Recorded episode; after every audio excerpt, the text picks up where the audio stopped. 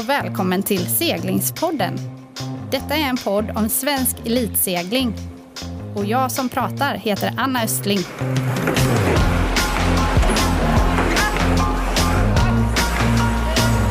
Seglingspodden presenteras i samarbete med Helly Hansen, Båtmässan Göteborg, Pilot Pen och Brant Våt.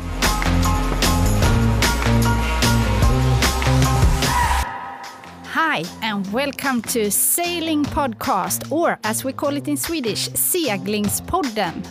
My name is Anna Östling and I love sailing, I love competing and I love winning. In this podcast, I get the opportunities to talk to the best sailors in the world. In this episode, we will fly. Foiling is here to stay, and you better start now. This is the message from today's guest. A very friendly guy, always smiling on the dock here in G K S Gothenburg and always flying on the water. Meet super rock star, professional sailor and the Swedish Kiwi. Welcome to the Sailing Podcast, Phil Robertson. Nice, well, thanks for having me. It's pretty cool to be here and I'm looking forward to what's coming in the next hour or so. Yeah, yeah, we are so uh, happy and uh, kind of prepared, but you never know where the conversation will end up. I know you have huge amount of stories and uh, knowledge, and it will be super fun to to hear all your stuff and uh, what you have been doing for so many years now. So where did it all start? Oof. Uh, yeah, I guess it started with birth. Um, yes. I existed. Yeah. And uh, I, I was born into a, I guess, a sailing family in a way. Uh, my parents actually met sailing in the U K. Uh, my mother's British and my father's a Kiwi. And yeah, we... Um, I, I guess I was, uh, my whole life has been around boats. I think when my dad was, or when I was about two years old, my dad was always building boats in the garage. And um, I think one of the, the first memories he sort of has of me is me wanting to help him when he was at work and breaking into the garage and actually putting a nice big saw cut in the side of one of his boats he was building. Oh, so no. Yeah, be careful with two-year-olds and boats. But that's, yeah, like I, I was born into a sailing mad family and all our summer holidays were with boats, and if we went away there would, would be two cars and two boats going down the highway. So yeah, it was quite the scene. It's in your blood, I guess you can yeah. say that. Yeah, but uh sailing uh, on New Zealand is almost like a national sports, beside maybe, I don't know, rugby, cricket, but the, it feels like the sailing country. Yeah, a little bit. It's it's very accessible, which is nice. And I guess the weather's mild enough in winter that you can still sail all winter. Uh, I'm, I'm from Auckland, so the the biggest city.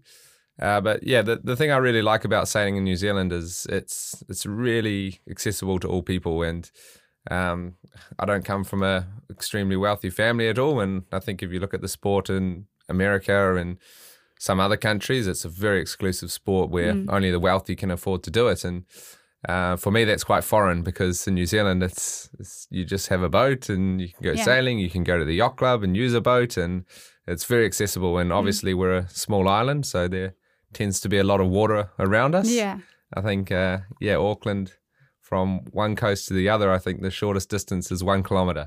So you have a lot of ocean, a lot of water, and mm. yeah, lots of opportunities to go sailing. I'm so stoked, because we will be there by the time that this uh, episode is out, because we will be doing the Women's World Match Racing awesome. uh, Championships. And I've never sailed in Auckland. Do you have any good advice, tips? Yeah, watch the current. Yeah, everybody says that. Yeah. I will definitely watch the current. Yeah, I, I did all my match racing out of the Royal New Zealand Yacht Squadron, so I'm assuming it's going to be exactly where you're sailing, and yeah, there's plenty of current. Yeah, we might have a one-hour session after this uh, sit-down to go through that. Nice. I'm not going to do that now. Um, all right, so uh, you were... Uh, small uh, kid. Phil uh, went into small boats, I guess, opties, or how how did you start sailing yeah, on I, your own? Yeah, exactly. So I started sailing with my dad, and we would go racing on Sunday afternoons, and maybe with my brother as well, and I would probably, well, most of the time I'd just fall asleep if it was light winds and drag my hands through the water, and yeah.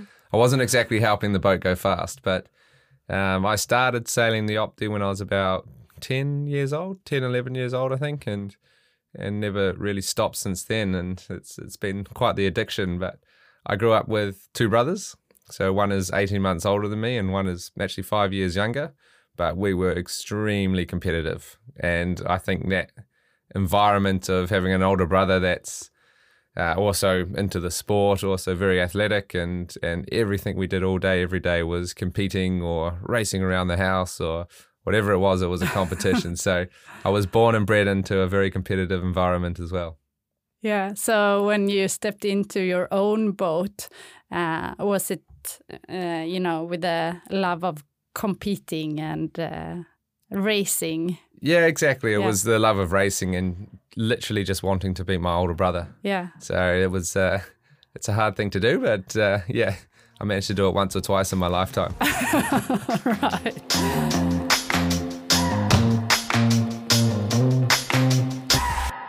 Talking about like role models and idols, maybe he, he was your role model, but uh, besides from your family, uh, growing up on New Zealand, you have so many sailing stars. Did that count as well?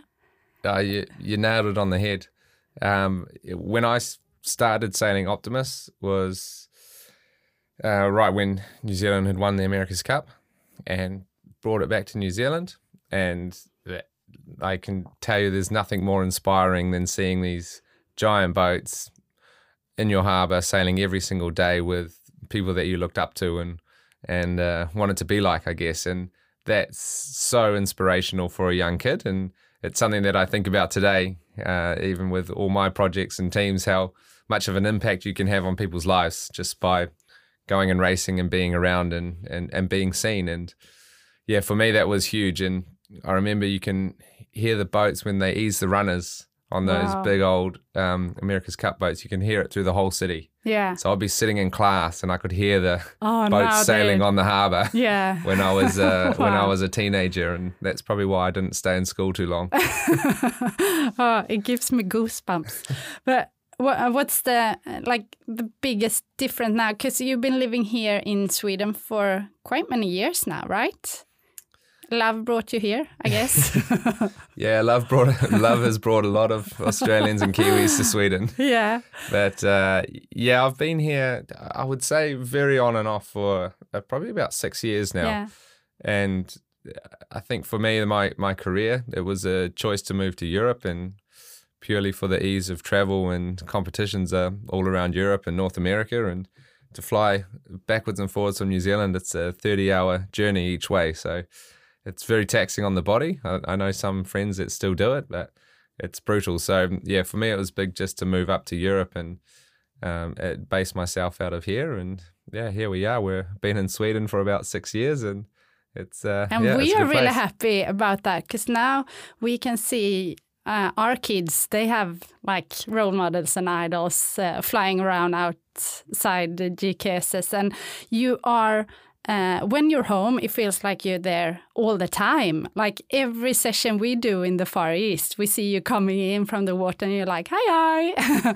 do, you do a lot of sailing on your own between all the yeah racing. Yeah, the, maybe it's something people don't understand, but with the, I guess, Sail G P, the boats are so complicated and so complex to get in the water, and time sailing um, is so valuable. And if you're not prepared and not ready to utilize that time, then you're going to waste a lot of valuable seconds on the water. And I think an event would probably do an average of about ten hours of sailing mm. over four days. Yeah. Uh, so the training days, you'd yeah get four to six hours of training. And it's not a lot. No. It's not a lot when you've got so much to learn. So yeah, yeah we spend a lot of our time, uh, downtime, sailing, uh, flying boats, foiling boats, whatever you can, just to try and keep learning. Yeah. And here in Sweden, you have different boats. You are out in your mouth, but you also have the A CAT or yeah, so or I've, the NACRA or what, what, what? You are a foiling guy. uh, we could say that, right? Yeah, it's kind of funny because I'm a, I would say I'm a little bit, um, I like adrenaline. I don't mind a bit of adrenaline and, and speed and, and things when they get a bit a bit wild and crazy. I'm I, I'm comfortable. Yeah. And I, I think growing up there wasn't an option for that for me. So it was the Optimus, which is not very so, slow. Yeah, not so uh, much adrenaline. I, I went and I ended up. We have a, a couple of boats in New Zealand which are great. The P class, a phenomenal little dinghy. It's smaller than the Optimus in length, but a lot more sail area and very hard to sail. Uh, and then I, I sort of moved into the uh, four twenty, and I I have to say I quit sailing yeah. after sailing the four twenty, okay. thinking was... that was the future. And yeah. for me to go down an Olympic path at the time, it was it was sailing um, a four seventy. Yeah, and I had no no no offense to all those four seventy sailors, but yeah, zero inspiration to go and sail a four seventy, and uh, that's just based on my size and yeah, I, I guess yeah, yeah. that's it. But Uh, yeah, they, I then I just fell in love with sailing with a team and, and bigger boats, and again going very slow. But the competitive nature of match racing was so cool when you're racing within a boat length of another boat, pretty much the whole race, and it's really strategic. You got to be have great crew work. Your communication has to be really good, and and that sort of set my foundation, I guess, to to go forward, which is quite cool. But again, slow boats and. I, I was probably quite late getting into a fast boat, and um, yeah, now everything I do is foiling and flying above the water, whether it's for leisure, uh, yeah, for for fun, or um, to try and develop any skills I can. So yeah, a lot of foiling. But you use the the hours here in Gothenburg, like uh, for example, you go out in your yacht. You use that as.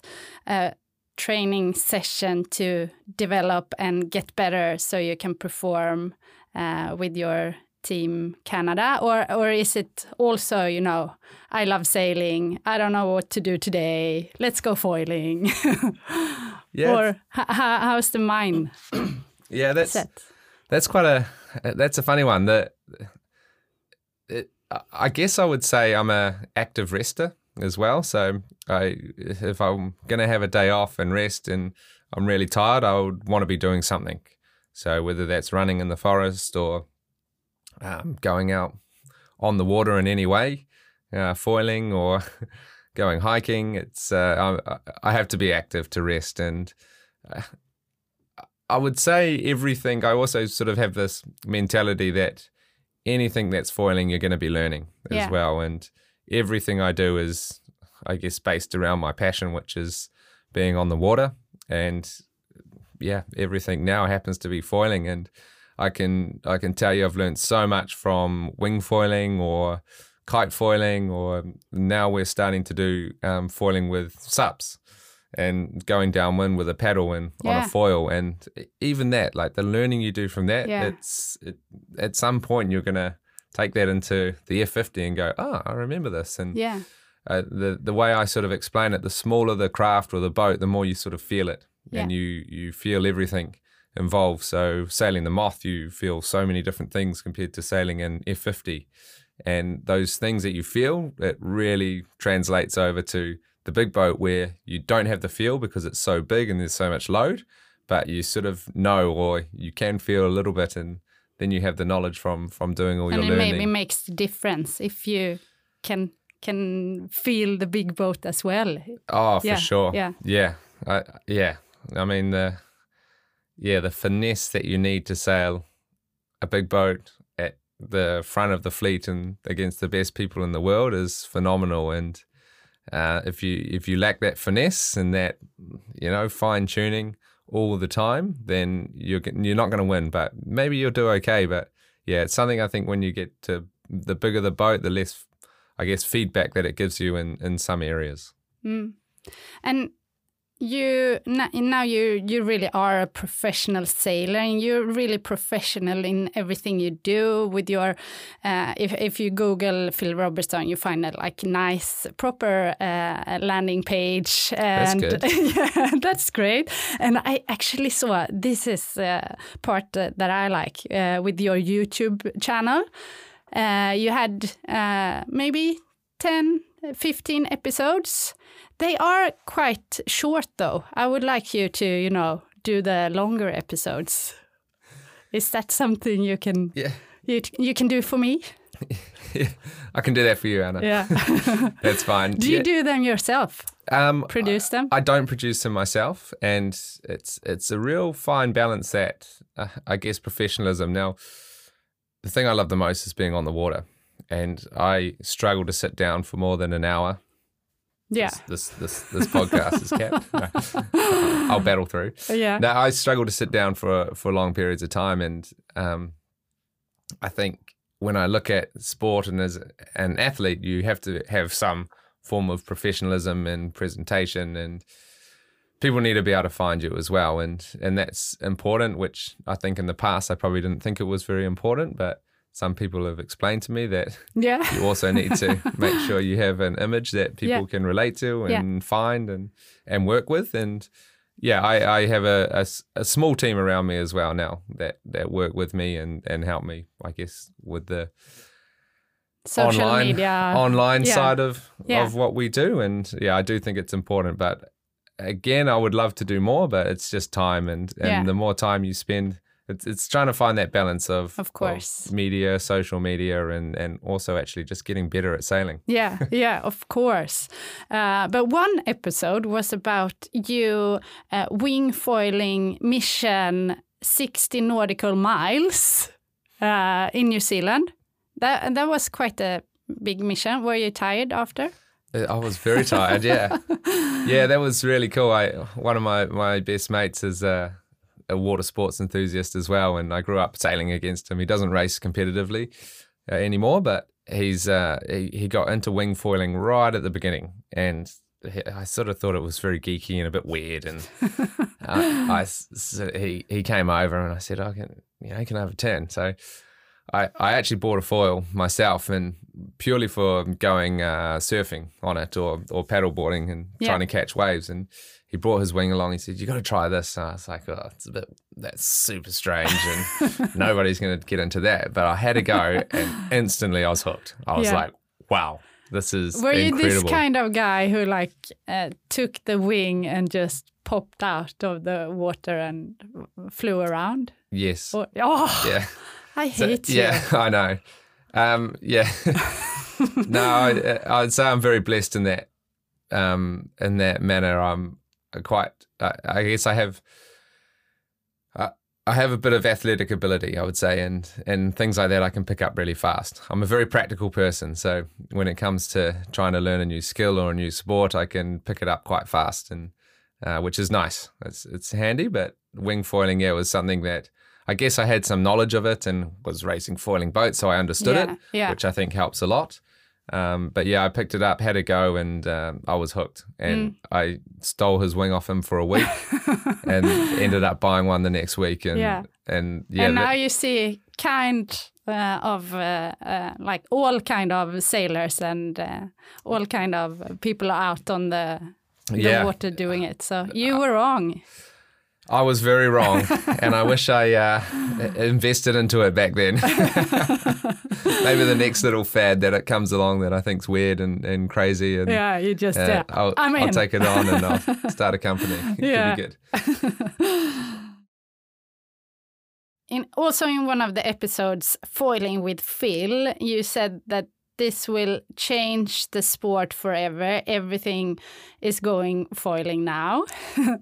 And I guess you're right. But um, you are a foiling expert. And with uh, more and more boats flying, also the smaller ones, uh, we're happy to see that kind of boats maybe on the match racing circuit. And uh, I know you've been doing the sixty-nine F and trying to, you know, figure out how how we can take those boats into match racing. What's your thought about that, and uh, will it work? Uh, will it work? one hundred percent.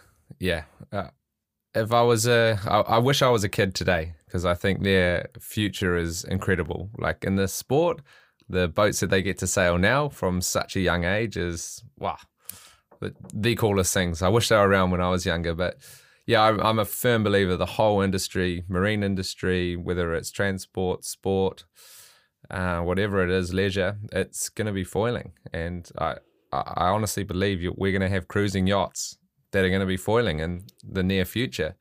And I, I would probably say if you're not into it, you need to start. Whatever way it is, you need to start learning and, and get into it, because it's for sure, it's the future of our sport. And um, yeah, whether it's a, a fourteen-year-old kid now, they don't want to sail opties or anything that's not foiling anymore. So it's cool. And, and you've got some amazing companies that are developing the transport side of it as well with ferries. And I think the beauty of foiling is it um, reduces so much drag that your propulsion can be a lot less efficient. So you're starting to see electric yeah. becoming a real option as well, mm. which is it's quite exciting. Yeah, it's definitely for the future.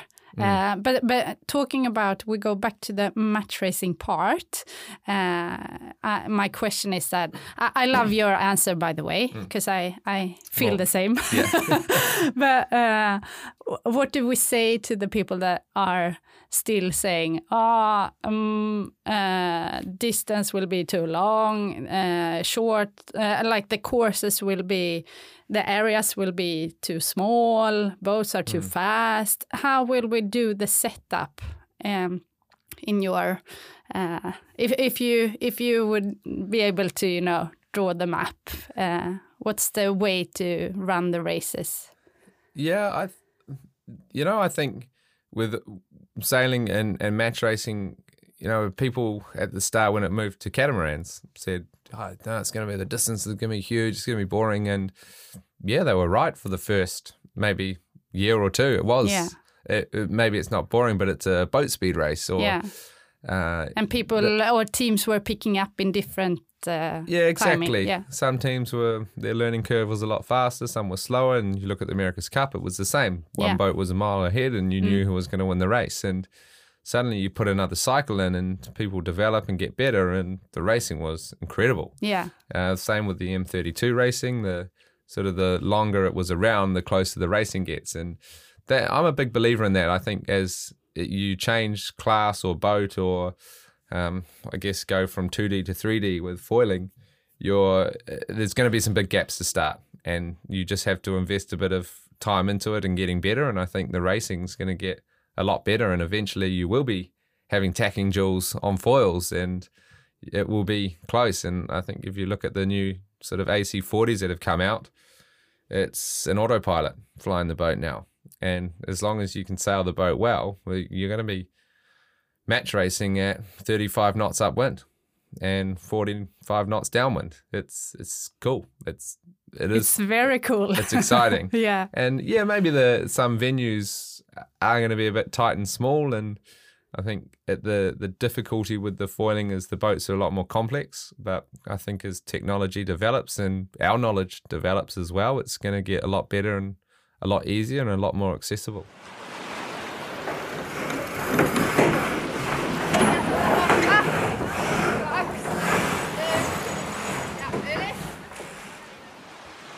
Do you think we will see the sixty-nine F flying around uh, on the Match Cup Marstrand in the future?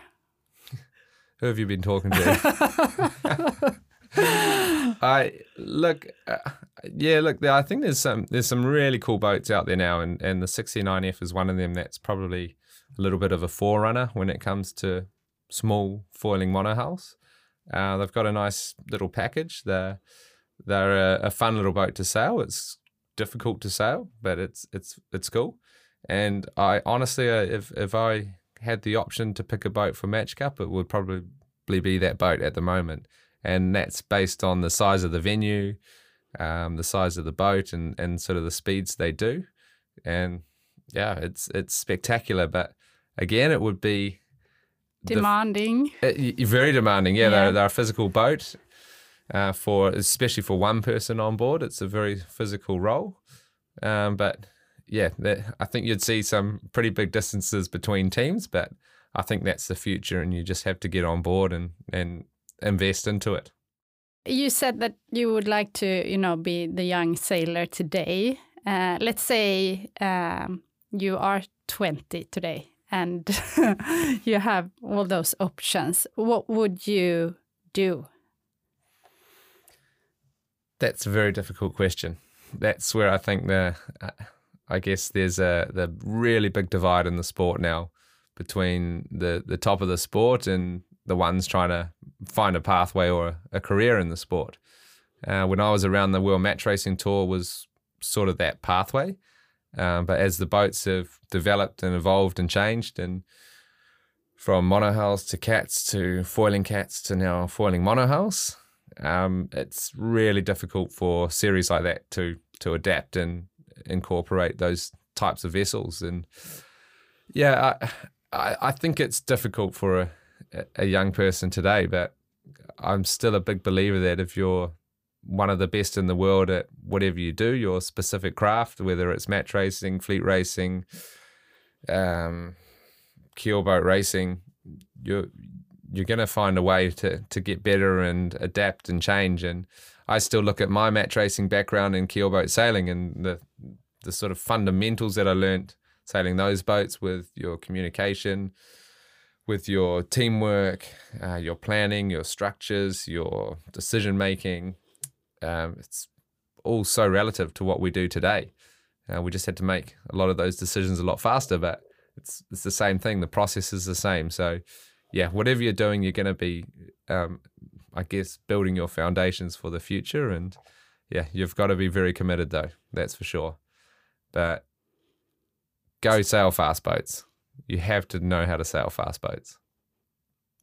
That's a great uh, conclusion, but also for you to pick up a, a young girl or guy into your um, fast boat, um, I guess that the skills of being a part of the team and all those stuff uh, is also very crucial.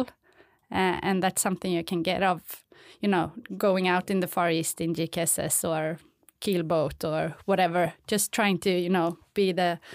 the um, the sailor that can, you know, do a lot of different kind of sailing and maybe be good in a team.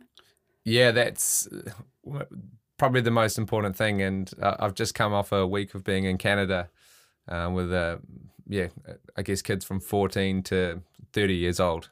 Maybe not all kids, but uh, that's one of the things I've been saying the most is go and sail as many different boats as you can. Don't just sail your laser or your forty-niner and be the world's best at that. That's important, but you have to know how to sail many different crafts.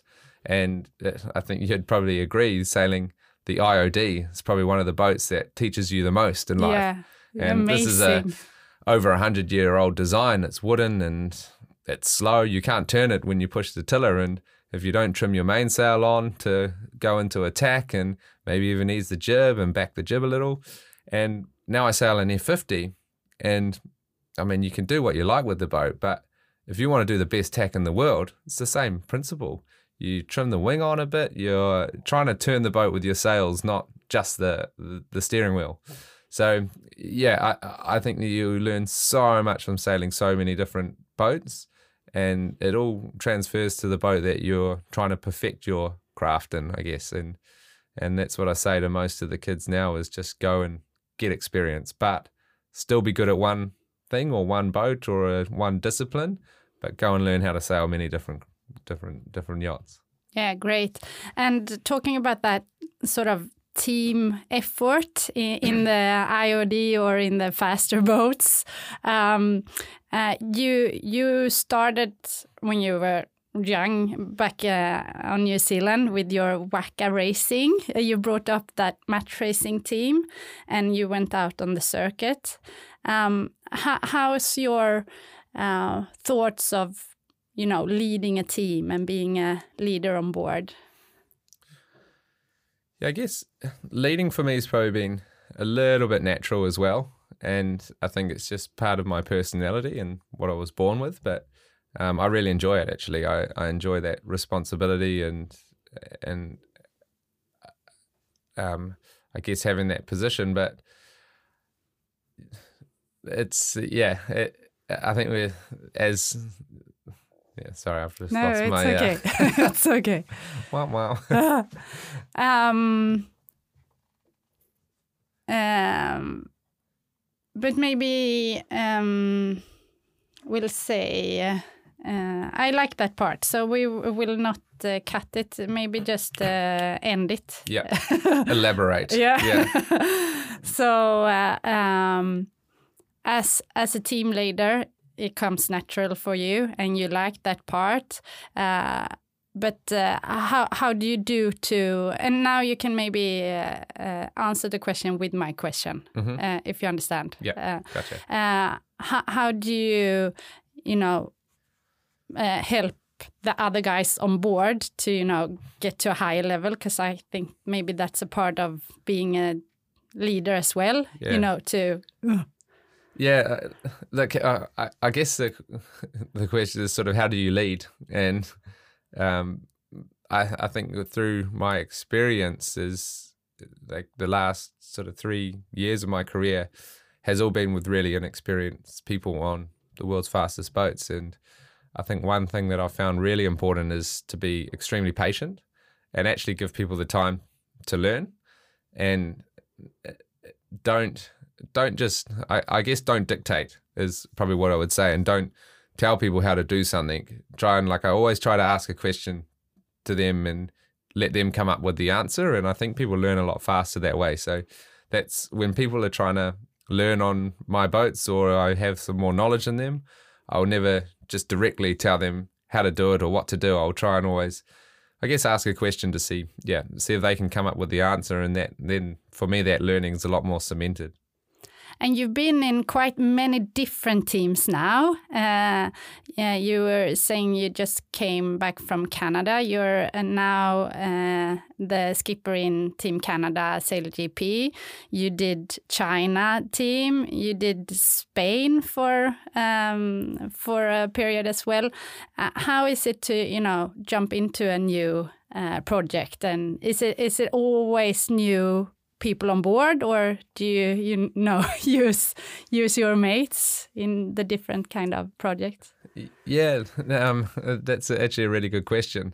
Um, I've I've sailed for, geez, I, I think ten different countries, or maybe it's more now, and um, I think in all team sports as well, the longer teams together, the better it's going to be. And the last three years, I think in Sail G P, I've sailed with, yeah, well, the th- first three seasons, it's been three different teams with three completely different groups of people on board. And yeah, uh, that's difficult. Yeah. Uh, I have to be honest, it is difficult. And I've always sort of started my career saying, uh, we'll stick together as a team and we'll just go from project to project. But as you get down a professional route, your role's so specific as well. And I think it's actually really difficult to do that. Mm. Um, some people have had the luxury to be able to do that and, mm. and stick together for a long time, and it really shows. Um, but I, I guess I haven't had that ability or luxury to have someone by my side the whole time. And because um, it's not your project with your uh, sponsors, your money. Is it more like you're, you're getting a phone call, hey, I want you to be on this boat now? Or, or how, do, how yeah, does exactly. this professional world work? Yeah, so that, I would say that's that's probably the biggest way the professional world works is, um, yeah, you'll get a, a phone call or you, actually I don't know if I've ever got a phone call, but um, usually you have to hassle people as well. And, yeah. If you're not asking for jobs and knocking on doors, you're probably not going to get them. No. And and that's probably yeah another another little tip for the young ones out there. Don't expect things to come to you. You no. have to go and, and find them and get them. Um, but yeah, it's a uh, it's different. The the sailing for different teams is it gets very um, uh, there's some challenges, but all these teams are yeah coming in with their own money, their own sponsors, their own structures, and Uh, thankfully, the one now with the, the Canadian team, I was um, one of the first ones employed. So I've had the ability to really structure the sailing team how I want it and, and um, employ a lot of the people as well, which is quite nice. That's great. So let's hope for that team to stay for many, many years. Yeah, it's a great team. We're, we're having a lot of fun and yeah, I'm, I hope we'll be around for a while. That's great. So uh, talking about the future, What's uh, what's your goal with sailing? Do you have any, you know, dreams? Yeah, I think if I if I go back to when I was younger, I, my dream was to race the America's Cup, and that was purely because I was in Auckland sailing my Optimist, And hearing them when you were in the classroom. Uh, in my classroom, exactly. Yeah. They were sailing around. When there was no wind, they would drop their sails, they would come over and would all go and tie our Optimus up to their boats and jump on and, and wow. walk around and have a look. And it was, yeah, quite an experience, to be honest. And um, that's really set my dream on the America's Cup. And I think as as life's developed and the sport's developed a lot, that's changed. I think there's a lot more opportunities around. Um, but for me, the dream's always been the same. I just want to be racing against the best people in the world, on the best boats in the world. And currently that's that's probably Sail G P, to be honest. And I'm I'm loving it. But I also have a few other dreams. One would be to race around the world. And yeah, hopefully one day that will come. And I'm sure they'll be in foiling boats, so that'll be exciting. Yeah, but it will be a faster run. Lap around the world. Uh, yeah. yeah, hopefully. You are a Kiwi guy. We have a, a quite stable America's Cup team from New Zealand, and now it's all uh, come down to that the nationals, the rules that you have to actually have a team from your country. So I would love to have you on that boat if I could decide. How how, how does it work, and how, how how's your road to get into that, if that's your dream? Yeah, that's uh, um, it's not easy, to be honest. And again, it's uh, I guess it's a case of probably knocking on doors, and I haven't really been knocking. Um, but there, when I was growing up match racing, and we were younger, um, the team was for sure the best in the world, or one of the best. And it was good to have that sort of ambition and dream to go sail for them. But um, in this, I guess in sports in general, teams are quite closed. Teams are very closed, and it's really, really difficult to get in. And the sort of this, I guess, Team New Zealand's always been a very tight group of, of guys and girls that are Um, involved in it, and there's not a lot of people coming in or going out um, the door, I'd say. And as as it's evolved, the, the that team's got a lot, lot younger as well, and now you've got Peter Burling, that's one of the drivers of the team. Um, I, I guess in my eyes he's young because he's slightly younger than me, but maybe we're young. Old now. No, maybe no, no, we're no. the old guys. No, no. Go, but don't that, go there. Again, it's quite a the the team's quite small as well, and yeah. Um, there's, I guess, my specific skill set is uh, very similar to Peter's or Nathan Alderidge, who's now there. So there's not a lot of room, and and as boats are going faster, the sailors are actually getting less as well on board. So yeah. There's not a lot of job opportunities, I would say, and yeah, and being based in Europe probably doesn't help. Uh, it's a, uh, yeah, it's something I guess if I was really really committed to trying to do it, I would I would have a good crack at it, but I'd definitely have to move back to New Zealand to be, make that feasible. Mm. Mm. We see what the future brings. Yeah, mm. We'll see. I'm happy. Yeah. Do you have any Olympic dreams? Uh, my Olympic dreams are very limited. Yeah, I no is my answer, and I I would probably say it's because it's a, you sail one boat, you dedicate so much time to sailing one boat and getting, being a perfectionist in this boat, which is cool. Um, I would say when I had Olympic opportunities, the boats weren't very exciting to sail. But you still um, have, like if we look at the age range, like in the NACRA, for example, we have a few quite routine guys older than you. Would you see the NACRA boat as maybe the, the boat for you? Yeah, it's fun. It's actually funny you say that, because I've I've looked at it maybe three years ago. I was like, maybe I should have a crack at a NACRA. And I think at that time I was probably a little uncertain of where my career path was going with, with Sail G P. And um, I thought maybe that could be something for me. It's a boat that probably suits my... my mentality, my skill set. So I was, uh, yeah, I, I'm in, I was interested in it, but actually, someone really talked me out of it. They said, "Don't, don't bother." And this oh, is really? Someone sailing the boat at the time, oh, really? At, at okay. a very high level. And yeah.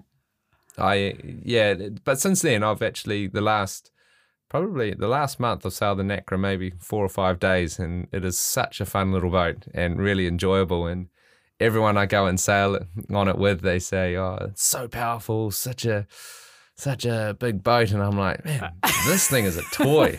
This is like a little yeah, go-kart that you yeah. just play with in the backyard or something. Like, it, it's quite fun to sail, and, and I've actually really been enjoying it. But um, the way I look at it is you have to dedicate your life and soul to sailing that boat if you want to win. And as it stands, I probably don't have that time, and, and I'm pretty content with, with what the racing that I'm doing and the learning that I'm doing, and um, who knows? If you look at, at Santi, then maybe I'll take it up in my fifties. Yeah, that would be awesome. Is it a matter of the possibilities to actually earning money as well? Because I guess what you do today, you actually can do it as your your daily job. And the Olympic sailing is not maybe like that. Yeah, that's that's a very good point. Um, yeah, I, I guess it, in the professional sailing world, you you earn money, and you can earn a living off doing it, and, and currently that's is my livelihood. So, yeah, to go and commit everything into sailing an Olympic-class boat, which is meant to be amateur, um, would be difficult, uh, yeah, from, from that standpoint. So it's definitely something that's always considered when you're trying to make decisions. And, yeah, the dogs have to eat. The dogs. How many dogs do you have? I have one dog. Okay. The dog needs to eat. Okay, the dog needs to eat. Phil, you've done so many cool things. Uh, Sail G P, the win on Marstrand two thousand sixteen was quite amazing. Um, what's your best sailing memory so far? Oh, that's, yeah, that's a tricky one. Um, yeah, the, the win on Marstrand twenty sixteen was a pretty unique experience. That was a very cool memory. And I guess that's a... that's just a massive build-up of many different things throughout my life, and for it to peak at that moment on that stage and that event was, uh, yeah, very cool, and that's for sure one of my my best memories, but uh, I have so many, and they range from probably ocean racing, uh, breaking masts in the middle of the ocean and doing a lot of damage to boats, and, and actually getting back to shore and as uh, some cool experiences, and and then again sailing an F fifty for the first time was probably one of the scariest days of my life. Yeah, but I was about to ask you, are you never scared? But now you said it. uh, I think it's good to be scared, because, you know, I guess you're giving a lot of respect to what you're doing. The and tension is there. The tension's definitely there at times, but it's also just trying to be relaxed in it. And And I'm a big believer of um, a saying that you've got to get comfortable feeling uncomfortable. And mm. these boats make you feel uncomfortable at times, but the more you do it, the more comfortable you get at it. So you might as well just start being comfortable. how, how's about the like the the risk calculations and stuff like that? How how much do you think about that? Maybe you do it before racing more than in racing. I don't know how it works, but if you if you're let's say you're you're me and uh, you're dreaming about the A C forty and mm. you know it's speed, it's a lot of speed, and you can get scared when you think about it. How how, how would you like? How do you do to do it so it's not dangerous? Um, I guess it becomes less dangerous with the more knowledge you have and skills you have as well, and and but you also have to do some learning, so it's going to be dangerous when you well I, maybe not dangerous, but I don't think our sport's extremely dangerous, uh, but you have to do some learning, and I guess you got to learn in a slightly structured way, and maybe do it on boats that aren't that the consequences maybe aren't so high, but also, I think foiling and sailing now is getting a lot a lot safer, and the more knowledge designers and sailors have, the better we're getting at sailing these boats. And I've sailed some pretty wild little boats at times, and the superfoiler being one of them. And I look back at that time now and like crazy. I contribute all my learning to that boat. Yeah, and okay. It was phenomenal how much I learned, and that was scary. Uh, okay, yeah. that I was I was sort of scared, but also aware that if you're you have to be pushing those boats as well, and I, I did so much learning sailing that boat, and I honestly don't think I would be able to sail the F fifty as maybe as well as I do without spending the time doing that. And that was a little crazy at the time. A lot of sailors said no, they didn't want to do it um, due to the risk of maybe getting injured or or the boats just being a little bit ahead of their time, I would say. Yeah. But I look back now and I actually think we'd be able to sail those boats at a really high level uh, safely. Yeah. And and a little more in control, maybe is a better word to say. So it's, um, yeah, I think they, they were maybe a few years too early, those things, but uh, very cool crafts. And how was it when you first stepped into the M thirty-two? It's a Swedish-designed uh, catamaran, and I remember when it first came, and uh, we had like the, the best Swedish sailors on board, like, holy smoke. Uh, but then just it took maybe a year, and then it felt like, you know, so easy to sail the boat. Mm. H- how was it for you first time? Yeah, it's it's uh, it's funny because I was probably quite similar in a in a way. And the first time you sail a catamaran like the M thirty-two, with you've come from a, a monohull background, suddenly you're doing twelve, thirteen knots upwind, and that's crazy.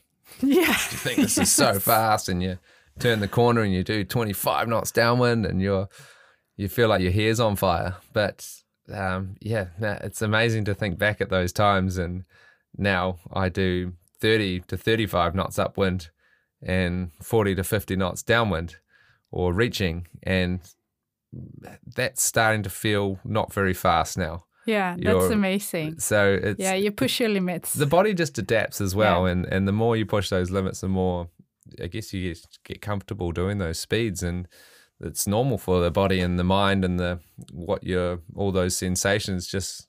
I guess become null. Yeah. so so it's quite quite special, and I'll I'll give an example of actually sailing in in Saint-Tropez uh, maybe two months ago, and it was thirty knots, um, more at times. It was the windiest day I've ever sailed an, an F fifty in, if if not maybe any boat, and typically a foiling boat like that you can't really sail much over twenty, twenty-two knots because the speeds are too high or the power's too much in the sails. So the beauty with Sail G P is they have the little wings mm. and it just gives you so much more control. Mm. You're so much more depowered. It's like having a reef in your mainsail. It's it's easy, mm. a lot easier. But your speeds go up another ten, fifteen percent because you have no drag. And this, it was a yeah, very, very windy day, thirty knots, and I just remember coming off the start line and you are doing fifty knots, fifty-one knots, reaching with eight other boats two meters away from you, all around you. And some of the things that you would do in ten, twelve knots, like when you're reaching and you just sort of reach right over in front of someone, is pretty natural. But to do that in when you're going fifty knots, knowing the consequences of if someone of the six on board makes a mistake. Yeah. They're going to crash. You've yeah. got nowhere to go. No. It could be, yeah, a massive catastrophe, I guess, uh, in terms of a crash. And I sort of ended the day going, I think this is this is too far. We need to change the rules. There's got to be like a super high speed rules as well. But I also sit there and think, well, maybe it's just going to be normal. Maybe we just have to trust people. Maybe we... have to learn to adapt again, and this is normal now. We're going to be racing at one hundred kilometers an hour right next to other people and and sort of luffing people and doing these crazy moves that you would do in ten knots of wind or whatever. And um, again, when it comes to foils and different foils, and uh, the F fifties are talking about putting T-foils on the boat. And now... What's and, a T-foil? Uh, so, uh, uh, so right now they're L shaped foils, okay, I guess. So okay. they so they don't go the out the foil. Side okay. of the boat. So no. the T foil would be yeah, just a T at the bottom, I yeah. guess. So you've a little like the Moth and the um the A C forties as well. Yeah, you have to have more than two minutes. Uh, yeah, two, two meters. Uh, sorry, two meters yeah. apart. Yeah. yeah, exactly. So now boats have got these blades hanging out the side of them, and people were going, oh, what about the safety and what about the racing? Like boats, there's going to be a huge crash. And to be honest, maybe there will be in the early stages, but I also think as humans, as sailors, as people, we're going to learn that that's our that's our barrier, that's our limitations, yeah. and you will get close. And at, you know, and I, if you look at what you've done in your career, you're very comfortable getting within five centimeters of another boat, but you know how your boat's going to react compared to theirs, so you can do that. Yeah. And eventually, we're going to have these blades hanging out the side of our boats, and we're going to be doing those things as well. So, yeah, I think it's something the sport's evolving, and humans as humans, we're going to adapt to it. Are you this kind of logical sailor, or do you do you sail more with your, you know, gut feeling? I, I do a bit of everything, I would say. Yeah, I think you have to have a lot of logic in, in sort of your approach and uh, strategy to it as well. But you, I think as as a athlete or a sailor, you have to go off instinct as well. And if you, and it's more so as the speeds build. And the faster you go, the more your instinct is probably a lot. But it's the same principles. If you're getting really good information from everyone on board, you're going to make a lot better decisions, and your instinct's going to be a lot better as well. So, yeah, it's still a, still a team effort.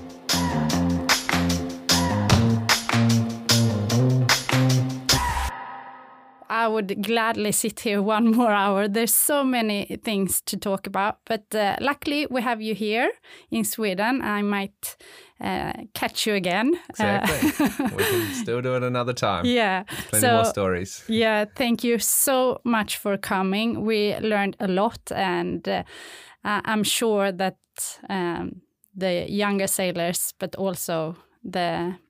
the elder ones that likes the slow boats will get some adrenaline out of this episode and would uh, like to go foiling in the future. I certainly hope so. Yeah, even the older ones, you've got to go. Get yeah. into it. That's great. That's the mission for the future for everybody.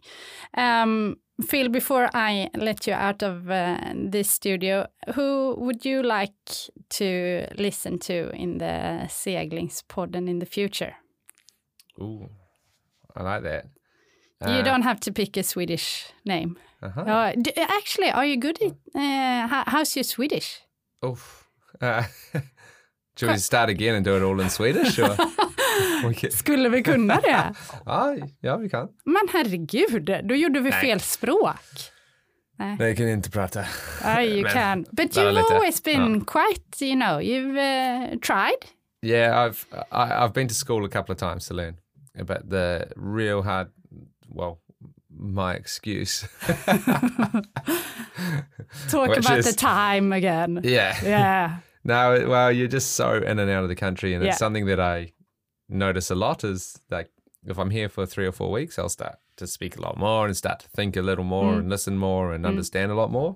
And then you leave, and when you come back, it's all like you almost start again. It's yeah. quite, it's quite difficult. But, but if we meet you down at the harbour, mm. and let's say you're a, bara a young, prata svenska. Ja, bara prata svenska. Ah. Så if you're, om du är en ung seglare och så ser du Phil där på hamnplan och så känner du, åh jag vågar inte riktigt prata engelska, då kan du tänka, nu är det jag som har övertaget, nu pratar jag svenska, och så hoppas vi Precis. att du fattar. Ja. Precis. But be patient. Yeah, okay. That's, we, uh, we have a lot of patience. Yeah. Um, okay, but... Um, Uh, who would you like to hear in? Yeah, like I, I would actually like to hear from uh, Frederick Bergstrom. He is a friend of mine. Yeah. But I think he's got some some good stories, and maybe he's in that a, boring. Uh, he he was. He uh, sails that. He used to sail that horribly boring boat. So get him on. Yeah, ask him what's uh, so fantastic what's about the four seventy. Sailing the world's boringest boat. Yeah. Oh, that's a great ending of this uh, super nice hour with you, Phil. Thanks again for coming, and good luck in the future. We'll uh, for sure see if you um, drop some new episodes on your YouTube page. Nice. I think you you tripled my views by going and watching all my videos. Yes. Oh, all right. See nice. you on the water, Phil. Yeah, thanks, Anna. Thanks for having me.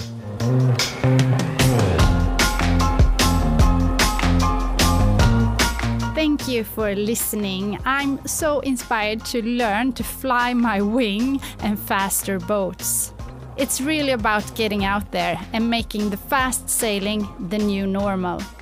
It's great to hear him talking about his dreams as a young kid and his idols in Auckland Bay. Now he's the idol, and I hope he can inspire you to follow your dreams too. Because at the end of the day, Phil is just a guy who loves the ocean, to play around and to be active. If he can do it, you can do it.